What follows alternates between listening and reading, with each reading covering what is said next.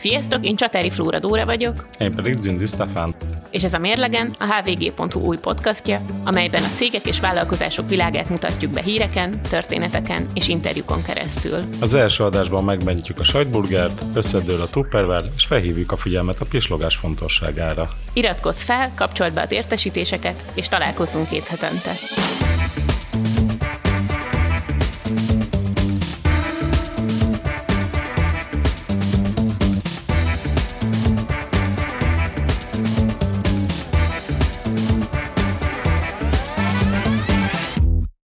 Akkor vágjunk is bele. Ahogy ez az intróból már kiderült, itt kisvállalkozásoktól nagyvállalkozásokig, kis hírektől nagy hírekig sok mindenről szó lesz, ami a közélet és az üzleti élet metszetében történik. De senkinek nem kell aggódnia, aki kőkemény bizniszrajongó, mert hamarosan indul a Mérlegen Extra is, amelyben hazai nagyvállalkozások vezetői engednek majd betekintést a kulisszák mögé. Kezdjünk is egy elég jól ismert multival, pont a felvétel előtt futott be egy hír. Stefo, összefoglalod nekünk? Ez egy egészen döbbenetes hír, ugyanis a McDonald'snál úgy döntöttek, hogy megújítják a hamburgereiket, több klasszikus hamburgerét, és itt olyanokról beszélünk, mint a sajtburger, dupla sajtburger, vagy akár a Big Mac, tehát hogy nem a, nem a utolsó szendvicsekről, hanem a legnépszerűbbekről. Összefoglalnám a véleményemet a kérdésben, de miért? Hát ez egy nagyon jó kérdés, igazából bennem is ez volt az első, ami felmerült, hiszen mondjuk ki, működik ez az ízvilág, elég, elég népszerű az egész világon, persze lehet szidni őket, népszerű is szidni őket, de azért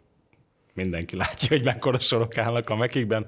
Uh. Igazából én azt nem tudom elképzelni, hogy mi lehet az az ízcél, ami, amiről úgy gondolják, hogy jobb, mint egy olyan bejáratott ízvilág, ami az én személyes példámat tudom mondani, hogy iszonyatos nosztalgia faktor kapcsolódik ehhez. Én a 90-es évek gyereke vagyok, szóval, hogy az én, én gyerekkorom az úgy nézett ki, hogy két Disney mese a moziban, a család bement a mert nem az én családom, csak ugye a reklámok családja bement a McDonald'sba, és megvette dobozban is a mesét, és tulajdonképpen ehhez a jó élményhez kötődik a mai napig az, amikor, amikor kinyitom a sajtburgernek a kis papírcsomagolását, akkor az, az ott egyből a Happy Meal doboznak a, a szaga. Szóval, hogy erre nagyon-nagyon sok pénzt, energiaforrást költöttek marketing szempontjából, hogy én ezzel az ízvilággal, ezzel a konkrét ízvilággal és ezzel az illattal mit asszociáljak, ebbe bele nyúlni. Szerintem azért óriási változásokra nem kell számítani. Én úgy gondolom, hogy ez inkább egy ilyen PR akciónak tűnik, hiszen ők is megújulnak.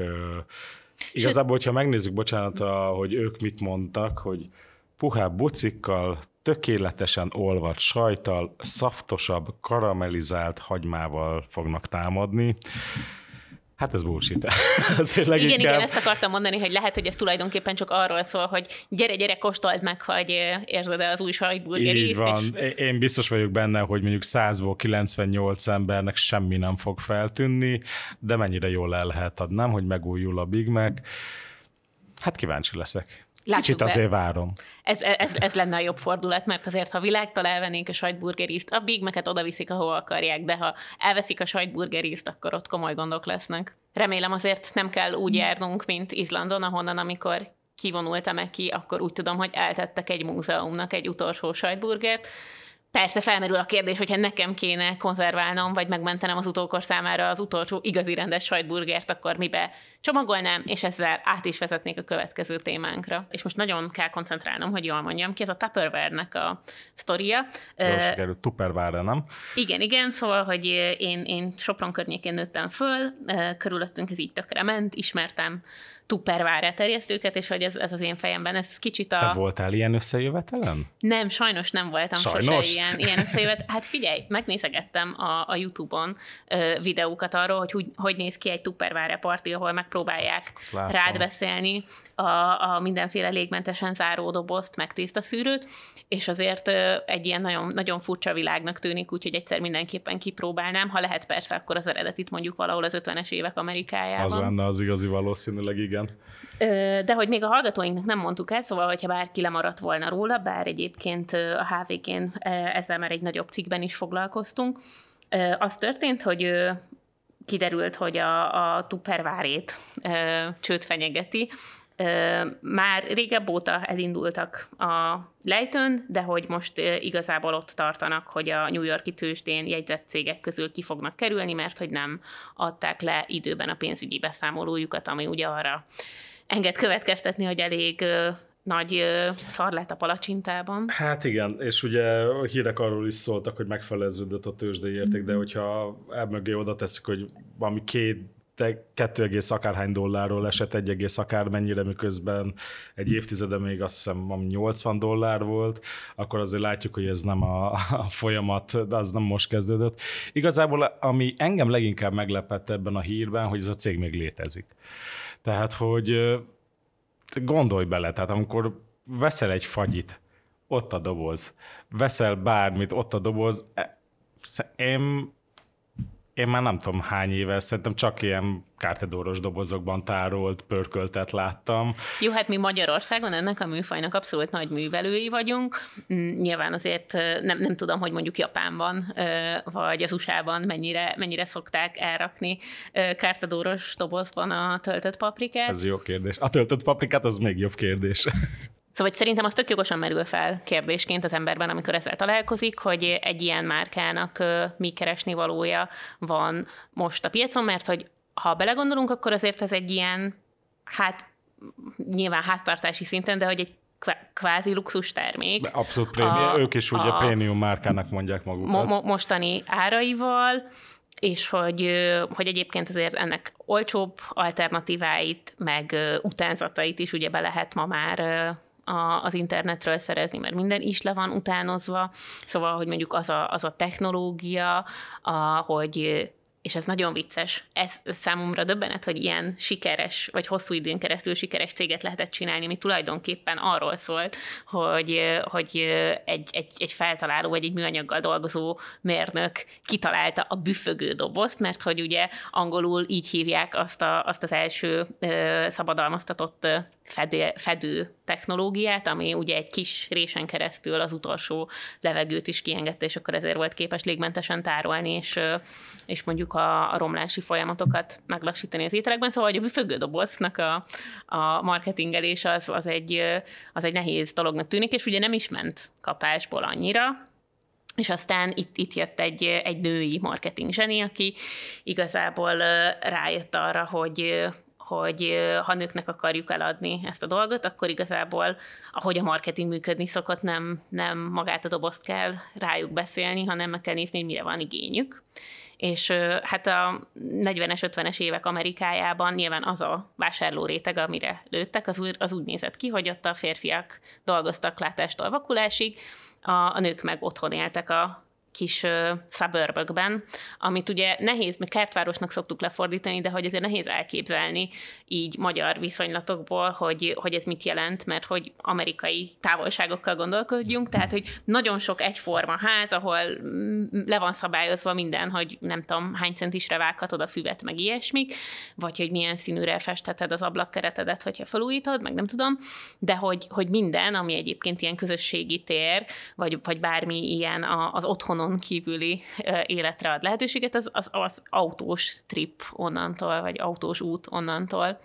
Úgyhogy nagyon elszigetelve voltak egyébként ezek a háziasszonyok. Nyilván anyagi vásárlóerejük az jó volt, mert hogy azért ez egy erős középosztálynak számított, vagy ez, ez egy ilyen középosztálybeli lét, de hogy, hogy, hogy borzasztóan magányosak voltak, és hogy akkor itt jön be ugye az, hogy ilyen tuppervárepartikkal kezdték el terjeszteni a dolgot, szóval, hogy hogy elkezdtek egymáshoz átjárni a szomszédságban a nők, és akkor erre voltak ilyen játékok, hogy a fejükre tették a dobozt, meg nem tudom mi, és emiatt aztán hirtelen óriási sikere lett a dobozoknak, szóval, hogy ja, és persze ittak is közben, ezt tegyük hozzá. Hát azért az nem egy utolsó szempont talán ma már vannak ilyen beszámolók, hogy nyilván annyi, nem tudom, bor után, ami ott, ott elfogyott, igazából az már lett bármire. volna csoda, hogyha nem veszik meg, ugye? Igen, hát meg ugye akkoriban azért ez a műanyag dolog, ez eléggé nagy újdonság volt, tehát az egyáltalán, hát manapság, hogyha körülnézel a konyhádba, akkor elég sok műanyag dolgot találsz. Akkoriban ez egyáltalán nem volt jelenző, tehát hogy ilyen, ak- akkor meg volt ez az újdonság ereje is. Ha jól tudom, ugye akkor leginkább ilyen üvegtálakba tárolták a dolgokat, az ugye azért rosszabbul zár, de sokkal nehezebb is, tehát hogy így megvolt a praktikus előnye is, ami ma már szerintem abszolút hiányzik. Sőt, hát igazából ugye pont Érdekes, mert hogy az elején a műanyag az egy ilyen legyőzendő akadály volt, mert hogy, hogy mivel újdonság volt, addig, amíg ezt nem tették szexivé, addig inkább gyanús volt, de onnantól kezdve valóban, hogy volt, volt ennek egy ilyen, akkor, akkor most ez a modern, ezzel megyünk, akkor, akkor, akkor lett egy ilyen, ilyen hozzáadott értéke annak, hogy ez műanyag, és, és hát ma meg azért ott tartunk, hogy valójában megint csak inkább, inkább hátrány, így van. Így van, és hogy, hogy nyilván ez is beletartozik abba, hogy, hogy mi minden problémája lehet a cégnek, és hát azért arról se felejtkezzünk el, hogy, hogy igazából a, a Tupperware partik, azok még nem, nem egy klasszikus MLM rendszerben működő dolgot jelentenek, mert hogy ez csak annyit jelentett, hogy, hogy ilyen postai úton katalógusból rendeltek maguknak a nők mintákat, és aztán, aztán ők, ők rendelték be azokat a, a dobozokat is, amiket később eladtak, és akkor ugye ők nagy keráron kapták meg, és kis keráron adták el, és a kettő közötti különbözetből lehetett meggazdagodni, és akkor itt nyitok egy zárójelet, hogy azért is fontos, hogy ugye ezt nőknek kellett eladni, mert hogy egyébként a, a, a háziasszonyi lét, az egy csomó olyan munkával jár, amiért ugye nem jár fizetés. Így van és amit igazából nem is ismerünk el annyira munkaként, nyilván az 50-es években egyáltalán nem, nem jelent meg az, hogy ez mondjuk a társadalom fenntartása, gazdasági fenntartása szempontból milyen alapvető pillér. Szóval, hogy az volt így az elképzelés, hogy hát úgy is ráérsz, és akkor, akkor ez egy ilyen jó kis mellékes állás, kvázi, vagy ilyen, ilyen pénzkereseti lehetőség. Hát a, amennyire terjed, talán nem is annyira mellékes. Hát igen. Ha jól tudom, valami 20, 20 ezeren voltak azok, akik uh, csinálták ezeket a partikat, ugye, és különben zseniális az alapötlet, tényleg, hogyha belegondolsz, tehát, hogy otthon ültek, amit pont mondtál, hogy ugye nem volt munkájuk, egész nap otthon ültek, hát nekik valószínűleg tényleg egy áldás volt az, hogy végre kiszabadulhattak, megismerhettek a környékbeli környékbeliekkel, és hát veszünk egy műanyagtálat, mi baj lehet abból. Viszont aztán ez átment egy ilyen klasszikusabb emelemes terjesztési formába, ami ugye azt jelenti, hogy, hogy ott már a bevételszerzés az sem, a, vagy ez nem, nem ennyire direkten az aladásokhoz kötődik, hanem legalább annyira ahhoz, hogy, hogy az ember kit szervez be maga alá, és akkor itt ugye elérkezünk az emelemes témának a klasszikus kérdéseig, hogy hol lehet meghúzni a határt egy piramis játék között, ami ugye a legtöbb országban, köztük az USA-ban, meg Magyarországon is be van tiltva, illetve egy, egy ilyen okés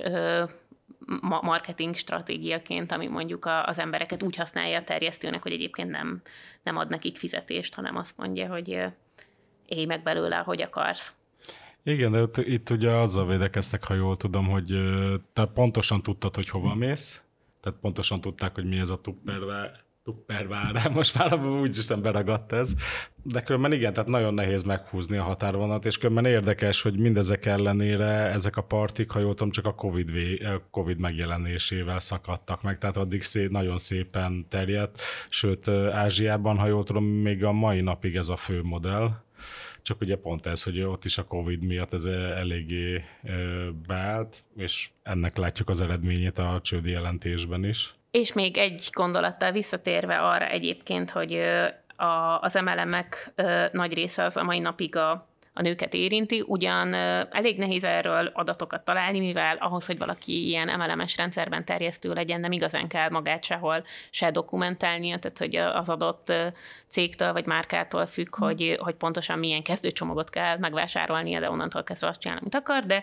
találtam egy 2018-as adatot, ahol ezeknek az emelemes cégeknek van egy világszervezete, akik egy ilyen világszintű adat összesítést csináltak, és nagyon érdekes volt, ezt nem mondták meg, hogy Magyarországon hány MLM terjesztőjük van, pedig erről nyilván volt adatuk, mert hogy azt viszont megmondták, hogy Magyarországon az MLM-es értékesítésben dolgozók 71%-a nő volt, és a többségük az 35 és 54 éves kor közötti volt, szóval, hogy, hogy igazából, mondom, ez 18-as adat, tehát nem tudom, hogy mondjuk a pandémia ezen Na, mennyit szépen. változtatott, ezt azért így érdemes ide tenni, de hogy, hogy Magyarországon is kimutatható volt, hogy ez nagyon erősen, még így a 2010-es éveknek a végén is egy ilyen inkább, inkább nőket érintő ö, dolga volt, és hogy azért, mert hogy ö, ez az én feltételezésem, mert hogy, hogy továbbra is az volt az elképzelés, hogy hát, hogy a nőknek úgyis belefér, ha mondjuk nincsen igazi munkájuk, akkor, ö, vagy úgyis csak otthon vannak, akkor csinálják, és akkor egyébként ö,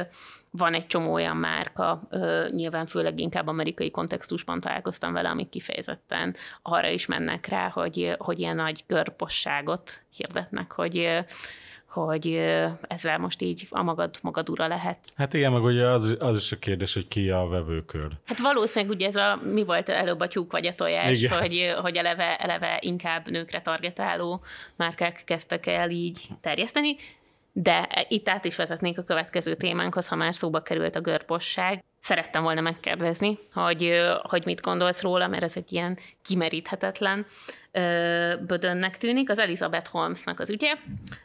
A hallgatók kedvéért összefoglalnám, hogy, hogy miről van szó.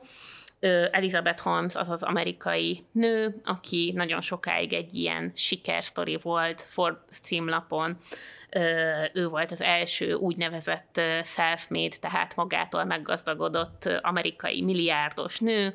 Volt egy startupja, ami nem kevesebbet ígért, mint hogy egyetlen csepp vérből gyakorlatilag teljes labordiagnosztikát tudnak lefuttatni, és hogy ennek nyilván van egy ilyen praktikus vonzósága, hogy nem kell egész tubusnyi véreket levenni, vagy hogy hívják ezt.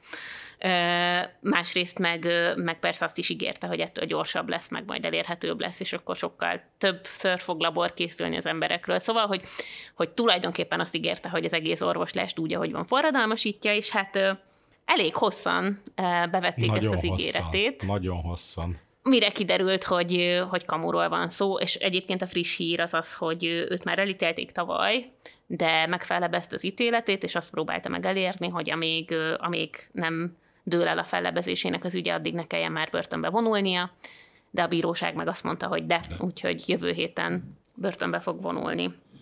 Én ezt az egész sztorit különben imádom, tehát, hogy ez az egész startup világot szerintem nagyon jól leképezi, illetve tehát, hogy maga Elizabeth Holmes személyisége, az az egész szituáció, ahol ő elindult, az egész környezet, tehát, hogy akkoriban azért ez a 2000-es évek eleje volt, ugye? Tehát akkor a közösségi média ment nagyon. Tehát tényleg akkor volt ugye a Facebook jött fel, jött a Twitter, tehát mindenki erről beszélt, az egész Szilícium volt lényegében erre ez volt a fő fókusz, és nagyon emlékszem az egyik befektető írt, aki egyszer a Twitterre, hogy mi repülőautókat vártunk, és 140 karaktert kaptunk, ugye utalva a Twitterre, és ez nagyon jól bemutatja azt az egészet, hogy, hogy azért persze ez a közösségi média, ez, ez óriásit megy, és azóta is ugye megkerülhetetlen része az életünknek, de azért sokan ennél egy kicsit úgymond nagyobb távlatokban gondolkodtak, és a Teranos, ugye az Elizabeth holmes az pont ez volt, hogy az egész egészségügyet megreformálja, ugye?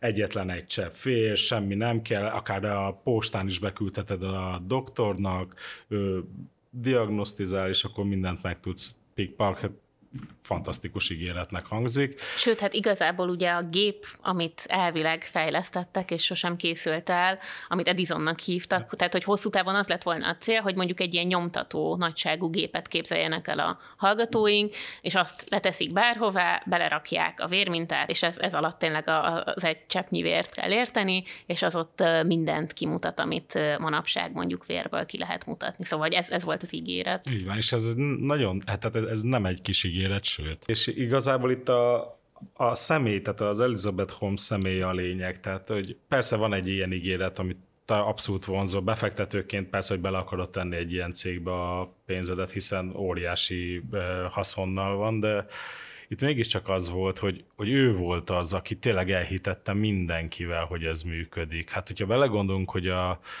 a Kissinger-től elkezdve olyan emberek ültek a igazgatóságba, a cég igazgatóságában, hogy tényleg a lehető legnagyobb nevek, ugye, ahogy te is említetted, a összes nagy ilyen üzleti magazin címlapján ott volt, és azért rá is játszott erre, ugye azt tudjuk, hogy szerette nagyon a magas garbot, hogy a Steve Jobs után, hogy ő a női Steve Jobs, stb. stb.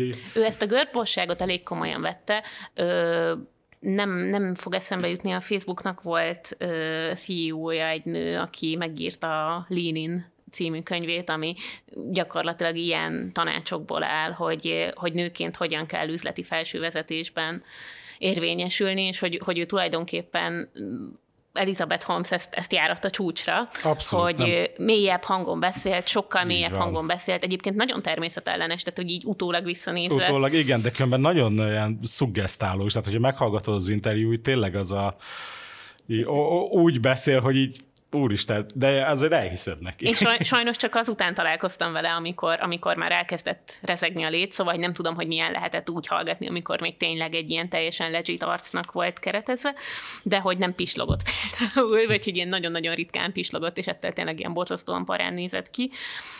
És egyébként, ha már a külsőjénél járunk, akkor ez egy ilyen nagyon érdekes dolog, hogy most, hogy ugye a, a tárgyalással miatt újra fotózták, a, amióta elkezdődtek a balhék a Teranos körül, ami ilyen, hát 15-ben kezdte el a, a sajtó kapargatni a dolgot, és igazából 18-ra jutott ez el szerintem. Lenz, igen, amíg... ez, ez odáig, hogy már a hatóságok is elkezdték komolyan átvizsgálni ezt az egész mítoszt. Szóval, hogy, hogy azóta született két gyereke, ő már egy kétgyerekes anyuka, erre hivatkozva is Igen. kérte egyébként ugye azt, hogy ne kelljen börtönbe vonulnia.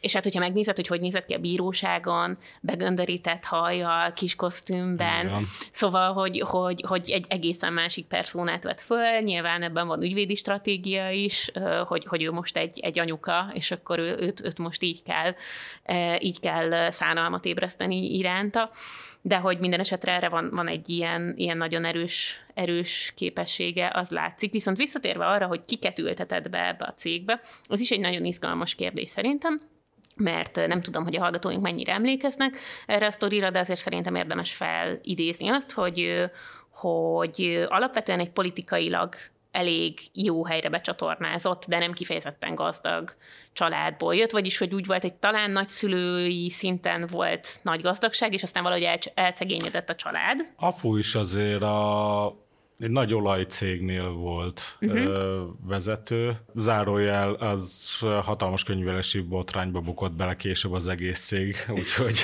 családban maradt, hozni, igen. mondhatni. De minden esetre, szóval volt, volt egy ilyen visszakapaszkodási vágy, amit, amit azért így, így mesélt is, vagy hogy ez így, így része volt még akkor is a sztoriának, amikor ez egy sikertörténetnek tűnt. De az anyukája viszont politikai vonalon dolgozott és mozgott, és hogy innen voltak nagyon jó kapcsolatai, illetve ugye a Stanford Egyetemen kezdett, és, és hogy ott amúgy botrányosan kevés időt, tehát egy, egy fél év egy után fél évet, ott, hagyta, ott hagyta az egyetemet. Hogy megcsinálja a csodát. Hogy megcsinálja a csodát.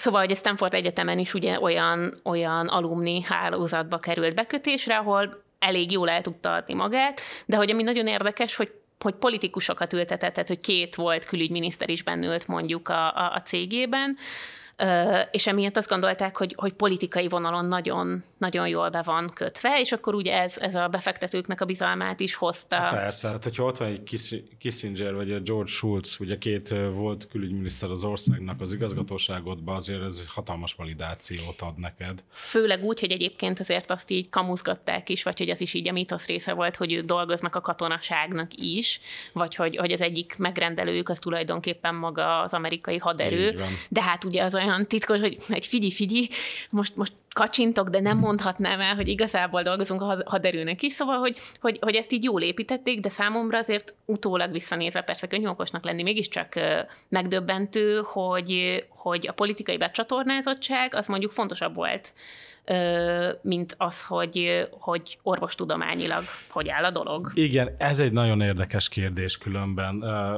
Tehát, hogyha egy befektetőt nézzünk, nagyon sokszor igazából neki nem a termék a lényeg, hanem tényleg maga a személy. Tehát az, hogy a, a cégvezetőben meglássa azt, hogy, hogy igen, ő ezt végig tudja vinni, ő ezt meg tudja csinálni, mert hiába zseniális az ötlet, hogyha egy mondjuk balfék a cégvezető, akkor a búcsa lesz, semmi nem fognak beleállni. És ebben az Elizabeth Holmes zseniális volt, egy nagyon meggyőző, ugye, amit beszéltünk tehát nagyon jól el tudta magát adni. De igen, szerintem abszolút igazad van abban, hogy így visszanézve egészen hihetetlen. Tehát azt hiszem kilenc évig nem volt honlapja a cégnek. Tehát most gondolj bele, beletesztek több száz millió dollárt, a céget mit tudom én hány milliárd dollárra értékeltek, és nincs honlapja. Tehát egészen elképesztő. Ő meg ugye pont azzal védekezett, amit mondtál, hogy hát, hogy a startupnak a legnagyobb ereje az információ, tehát hogy azt ő nem fogja kiadni, de hogy így egyszerűen hihetetlen, és ugye a bukás is onnan kezdődött, hogy egyszerűen valaki felvetette, hogy tök jó gyerekek, hogy már dolgoztak 12 éve, de hogy egy tudományos publikációtok nincsen, és tényleg így, amikor úgy utólag belegondolunk, hogy ezek az egész átverések hogyan működtek, ugye voltak olyanok, hogy valakit meghívtak, egy befektetőt, levettek tőle egy csepp vért, betették az Edisonba, ugye ott szép nagy látványos körülmények között betették, és utána őt elvitték ebédelni, amíg a gép dolgozik. Na, akkor fogták a mintát, levitték az alaksorba, ott voltak a normál e, ilyen ellenző berendezések. Amiket a, hozzáteszem, hogy a konkurenciától vettek van, meg abszolút, fű alatt titokban. Igen, igen és ö, ugye ez zárójelben még egy vicces dolog, hogy ugye az egy azért az nem elég ezeknek a gépeknek se, úgyhogy felhígították a mintákat, és akkor úgy az a gép az megcsinált, és mire visszaértek az ebéd, tadám, az Edison megcsinálta. Tök érdekes, hogy ugye azt mondtad, hogy, hogy, hogy szerinted ez az egész ugye Holmeson, Holmeson állt, vagy hogy, hogy igazából ez az ő nagy trükkje volt. Egyrészt ugye volt neki egy, hát mint utólag kiderült, szeretője, párja, furcsa félig apa figurája, nehéz lenne ezt a Sunny nevű, Igen. Ö, aki, aki egy ponton be is lépett a cégbe, meg nem mondom milyen igazgatói pozícióba. Szóval egyrészt volt, volt azért ebben egy társa, akár, akárhogy is értelmezzük a társ szót, másrészt meg hát azért sok száz ember megfordult, vagy több száz ember megfordult így a, a, a cégben hosszabb, Igen. rövidebb ideig, és hogy, hogy szerintem engem ilyen időtávlatból már jobban érdekel a Holmes alakja, alakjának a cizellálása helyett az, hogy, hogy, hogy mi, mi történt így szervezetileg. Tehát, hogy hogyan tudsz rávenni ennyi embert arra, hogy, hogy menjen veled hosszabb, rövidebb ideig, és amikor mondjuk elválnak az útjaitok, akkor se ö, borítsa ki a bilit. Erről is vannak ugye történetek. Egyrészt az az, hogy ö, a cégen belül annyira elkülönítették az egyes részle, részlegeket, hogy azoknak halványilag gőzük nem volt, hogy a másik mit csinál. De hogy erről tényleg ilyen olyan sztorik voltak, hogy kb. a szomszéd szobában fogalma nem volt, hogy ez adott ember mit csinál. Meg hogy egyébként így lehetetlen is volt haladni a munkával, mert hogy a, amikor a jobb kéz nem tudja, hogy mit csinál a bal, akkor tulajdonképpen egy csomó párhuzamos, tehát hogy volt, hogy párhuzamosan dolgoztak ugyanazon a problémán, volt, hogy, hogy mire egy problémát megoldottak, addigra kiderült, hogy, hogy valami más probléma merült fel egy másik fázisban, ami nem, nem láttak rá. Tehát, hogy igen, a titkolózás az azon kívül, hogy és... segített leplezni azt, hogy mekkora a szarban vannak, igen, nem is segítette a szar megoldását. Így van, így van, és ugye csomó ilyen sztori volt, hogy ha valaki elkezdett kérdezősködni, akkor azt kirúgták egyrészt, vagy nem, először azt hiszem, ez volt a legend, tehát ezt lehetett nagyon sok helyen olvasni, hogy az közölték hogy hát akkor nem vagy te a völgybe való, hát most mind nem bízol ebbe a cégbe, stb. stb. És azt se felejtjük el, és talán ez volt a dolgozókkal szemben egyik legnagyobb fegyver, hogy a, konkrétan a legnevesebb amerikai ügyvédi irodákkal szerződött le a cég, és hát... Csak egy, egy nevet hadd dobjak be abból, hogy, hogy ki volt a, a Holmesékat képviselő ügyvédnek az egyik leghíresebb ügyfele az elmúlt időszakban, Harry Weinstein. Igen. És akkor így az elhallgattatás módszertanában valószínűleg képet Igen. kaptunk, hogy mennyire jártas. Így van, így van. Hát szóval gondolj bele, hogy egy, ülsz egy cégnél, mondjuk valami furcsa, kezdenek gyanúsak lenni a dolgok, és akkor kapsz egy levelet a tényleg a legnevesebb amerikai ügyvédi irodától, hát lehet, hogy inkább te is csak felmondasz, és lelépsz, aláírod a nyilatkozatot, hogy egy szót nem fogsz szólni az itt töltött idődről, és ugye ar- arról szóltak a hírek, hogy ezek helyére, a tapasztalt szakemberek helyére egyre fiatalabbakat vettek fel, akik inkább örültek, hogy van állásuk, sokkal könnyebben szemet hunytak az ilyen kisebb. Ugye a nagyot ők, ők, ők se látták, tehát ne legyen félértett. A cégben nem tudta mindenki, hogy ez egy hatalmas átverés, hanem ők sokan tényleg hittek ebben, hogy ez létező technológia, stb. stb.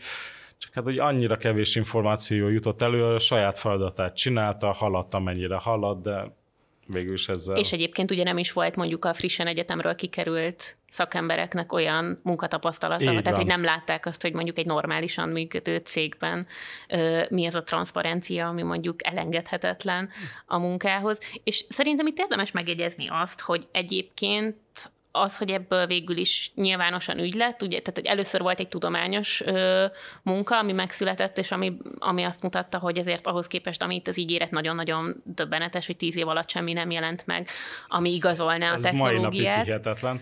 És aztán utána a Wall Street Journal újságírója volt az, aki, aki neki feküdt, és nagyon komoly oknyomozó munkát tett bele, de ő sem jutott volna el azért nagyon sokáig, akkor, hogyha nem lett volna egy ilyen jó, hát nem tudom, hogy a whistleblowerre milyen szép magyar szavunk van, de ez, hogyha nem lett volna egy olyan forrása, aki, aki igazából a, a- cég, cégből tudott egész konkrét problémákat feltárni, Visszaütöttek a politikai kapcsolatok, ugye? és itt ütöttek vissza a politikai kapcsolatok, mert hogy ez a forrás, ez George Schulz volt külügyminiszternek az unokája volt, aki egyébként a nagypapája révén még gyakornokként került be a céghez, iszonyatosan lelkes volt, nagyon szerette volna ő is megváltani a szeretném, világot. bocsánat, megjegyezni csak azt, hogy a Holmesnak milyen karaktere volt, hogy a Schulzék lényegében családtagként tekintettek rá, tehát hogy annyira meggyőzte őket, hogy ha jól tudom, már karácsony, karácsonyukra is Hálaadás, ugye, Hálaadás, igen, tehát hogy így egészen hihetetlen, bocsánat, hogy közben vágtam. Igen, igen, és akkor ugye az ifjú Schulz ö, látta azt belülről, hogy, hogy hát ott így nagy problémák vannak. Ugye az is egy érdekes kérdés, hogy neki volt egy, egy egyszer rálátása ugye a saját feladatkörére, meg így a közvetlen kollégáira, meg volt egy tapasztalás arról, ami ugye a családban ment a vetítés, és mondta, hogy egy idő után ez így elkezdett teljesen széttartani, tehát hogy, hogy szerintem az ő perspektívája is egy ilyen különleges dolog volt, meg hát a másik ne felejtsük el, hogy mögötte volt egy olyan család, ami, ami bele tudott állni van. abba, hogy megvédje őt, amikor úgy döntött, hogy akkor ezzel kitállal, mert hogy az ő ügye az odáig ment, hogy, hogy konkrétan a nagypapája is, vagy a nagypapáján keresztül is fenyegették őt Így az van. ügyvédek. És egyébként az HBO-nak van egy dokumentumfilmje erről a sztoriról, meg én az ABC-nek szeretem egy nagyon alapos, nagyon sok részes podcastje van, ami feldolgoz, és mind a kettőben megszólal egyébként ez a srác is. Szóval, hogy, hogy mind a kettőben elmeséli azt, hogy egy ponton már az is felmerült, hogy a szüleinek el kell adni a családi házat, hogy a, a, az ügyvédi költségeket, ennek az ügynek az ügyvédi költségeit tudják állni, és mondta ezt úgy, hogy egyébként bíróságig el sem jutott soha az ügy, tehát csak ilyen, ilyen mindenféle jogi izmozások, meg, meg fenyegetések voltak. Szóval, hogyha nem lett volna egy ilyen arc, akkor az egy nagyon nagy kérdés, hogy egyébként meddig, meddig tudták volna még ezt eltolni, ezt a biciklit. Jó, én úgy gondolom, hogy Elizabeth Holmesról megbeszéltük, amit meg lehetett. De aki még szívesen utána olvasna, én ajánlanám a hallgatóinknak, hogy a Stefónak volt erről tavaly-tavaly előtt cikke, amit leteszünk a leírásba. A, ami velem szembe jött a, a héten, hogy a második egymás követőjében a Vizer lett a legpontatlanabb szolgáltató Nagy-Britanniában. Azelőtt nemrég volt egy kutatás, miszerint mindössze 48%-ot ért el a Vizer egy utas elégedettségi felmérésen, amivel a legrosszabbul értékelt légitársaság lett a rövidebb utat, tehát ilyen max. három órás utat kínáló légitársaságok közül, és így Ez a 48% ez kb. azt jelenti, hogy minden második utas azt mondta, hogy nem igazán jött be neki. Hát igen, a Ryanair volt a második, ami 52% volt, a lista élén pedig 80% kal lehetett feljutni. Most ugye ez ilyen, kett, bennem ilyen kettős érzés, tehát egyrészt olcsó húsnak híg a leve, tehát amikor ö, 5000 forintért manapság már nem, de amikor mondjuk 5000 forintért veszel egy jegyet valahova, akkor igazából én nem tudom ki, hogy van vele, de én azért olyan sokat nem várok. Persze, vigyen el. Jó lenne, ha időben vinne el, de... Igen, ezt akartam mondani, hogy azért vannak elég extrém sztorik, tehát hogy amikor elindul valahova, és valahol tök máshol száll le, és aztán ö, kiszáll a teljes legénység, és neked ott kell éjszakáznod, és aztán menet közben még a csomagjaid is eltűnnek, szóval, hogy, hogy vannak azért extrém esetek, de az bennem is felmerül kérdésként, hogy még ha ilyet át is él az ember, akkor amikor legközelebb repülnie kell, és azt látja, hogy vehet egy jegyet mondjuk 20 ezer forintért, meg egyet Pontosan. 200 ezer forintért, ugyanarra az A állomásra. 20 ezerest fogja megvenni. Akkor Én igazából- biztos vagyok benne. Főleg gondolj bele egy családnál. Egy mondjuk négy fős családnál ez, ez, ez négyszereződik rögtön ez az összeg. Biztos van, aki megengedheti magának a 4x200 ezres jegyet, de viszonylag kevesen vannak. De különben miatt még tovább mennénk itt érdemes a vizernél visszakanyarodni arra, hogy ugye neki az itthon is voltak elég komoly gondjai, és emiatt az igazságügyi minisztérium is vizsgálatot indított ellenük, fogyasztóvédelmi vizsgálat, és számomra ilyen, mondjuk azt érthetetlen, a végén az egész eljárásnak a vége az lett, tehát, hogy ugye a panaszok mik voltak, nem jutott tájékoztatást, nem biztosított szállást, hogyha csúszott, nem válaszolt 30 napon belül. Nem ja, fizette és vissza, hogyha... Nem fizette vissza, kedvencem, hogy emeldíjas ügyfélszolgálat, tehát hogy ez, ez, szerintem ez mindent ver. Tehát ez, ezek nem kis dolgok, és akkor az egész ügy azzal zárult, ezt szeretném szó szerint idézni, az eljárás azzal zárult le, hogy a légitársaság hatósági szerződést kötött, és vállalta, hogy ezek után hatékony módon rendezik kereskedelmi gyakorlatát, most is szétárom a kezemet, ezt nem látják, ha késik egy járat, törölnek egy gépet, visszatosítják az utas beszállását, vagy bármilyen fogyasztói panaszt meg kell válaszolni, akkor érvényesülni fognak az utasok jogai. Óha. Tehát, hogy így, Rendben most gondolj fel. bele, van egy több hónapig tartó fogyasztóvédelmi vizsgálat, és aminek a vége az az, hogy... Egy ennyire konkrét ígéret. Igen, hogy végül is akkor be fogod tartani a jogszabályokat? Jó, ezt meg akkor betartam tényleg. Tehát, hogyha ennyire akarod, akkor be fogom tartani. És így nagyon fura. És hát, tulajdonképpen akkor, hogyha most megállapították, hogy, hogy ebben a kategóriában a vizer volt a legpontatlanabb, akkor az a kérdés, hogy, hogy mennyire lehet ezt megpanaszolni. Szóval távol álljon tőlünk, hogy bárkinek azt javasoljuk, hogy ezt tesztelje, de hogyha majd kiderül, akkor úgy is látszani fognak ezek valószínűleg. És még itt szeretnék egy mondatot, hogy a remény az él, sőt, ugye a Váradi, a Vizernek a vezetője, Váradi József nyilatkozta, hogy idén most már sokkal felkészültebbek lesznek, tehát, hogy a, ami, ami számomra értetetlen, hogyha egy műszak, ugye 12 órát dolgozhatnak egybe, de hogyha 11 és fél Ez a legénységre beterve, vonatkozik, legénységre, tehát, igen, hogy a pilóta, igen, steward, dog steward leszek. És hogyha 11 és fél órás volt az út, akkor ők azt úgy gondoltak, hogy akkor simán belefér átszállása, mint tehát, hogy fél óra csúszás, tehát hogy nem is számoltak vele, és ezért volt az, hogy elérték a 12 órát, akkor ugye nem repülhettek tovább, ezért volt az, hogy még egy járat nem indult el. Vagy hogy random helyen le kellett szállni, Vagy mert a random helyen le kellett amikor... szállni, így van. És akkor erre mondja, hogy akkor most már két-három órás pufferrel szervezik meg a műszakot, illetve hogy volt, ja igen, robosztusabb standby rendszert alakította ki, minden járat mögé kerül egy készenléti szolgálat, ami szükség esetén mobilizálható.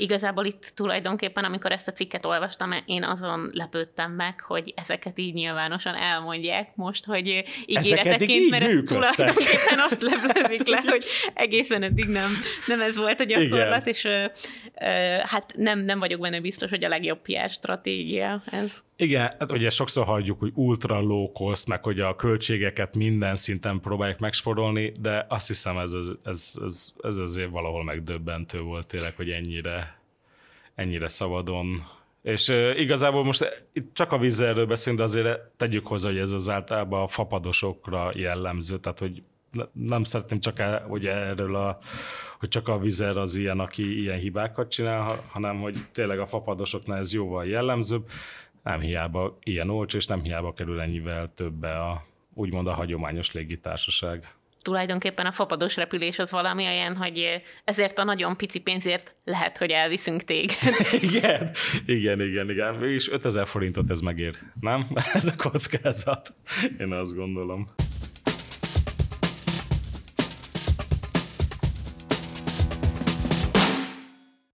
Kedves hallgatóink, óvatosan az MLM-mel, a fapados légitársaságokkal, meg a karizmatikus, de pszichopatikus jeleket mutató startup vezérekkel. Főleg, ha nem pislognak. Főleg, ha nem pislognak. Nagyon köszönjük, hogy velünk tartottatok ebben a pilot epizódban. Ha minden jól megy, akkor innentől kezdve két hetente találkozunk, várhatóak majd interjúk is, illetve mindenféle izgalmas KKV-khez tartozó témák hasonló feldolgozásban, Stefóval és velem, és hogyha van bármilyen visszajelzésetek, akkor tök szívesen veszük, akár Spotify-on, a kérdői funkcióban a műsor alatt, akár a podcastot kukac.hvg.hu e-mail címen. Én Csatári Flóra Dóra voltam, sziasztok! Én pedig Zinzi Stefán, sziasztok!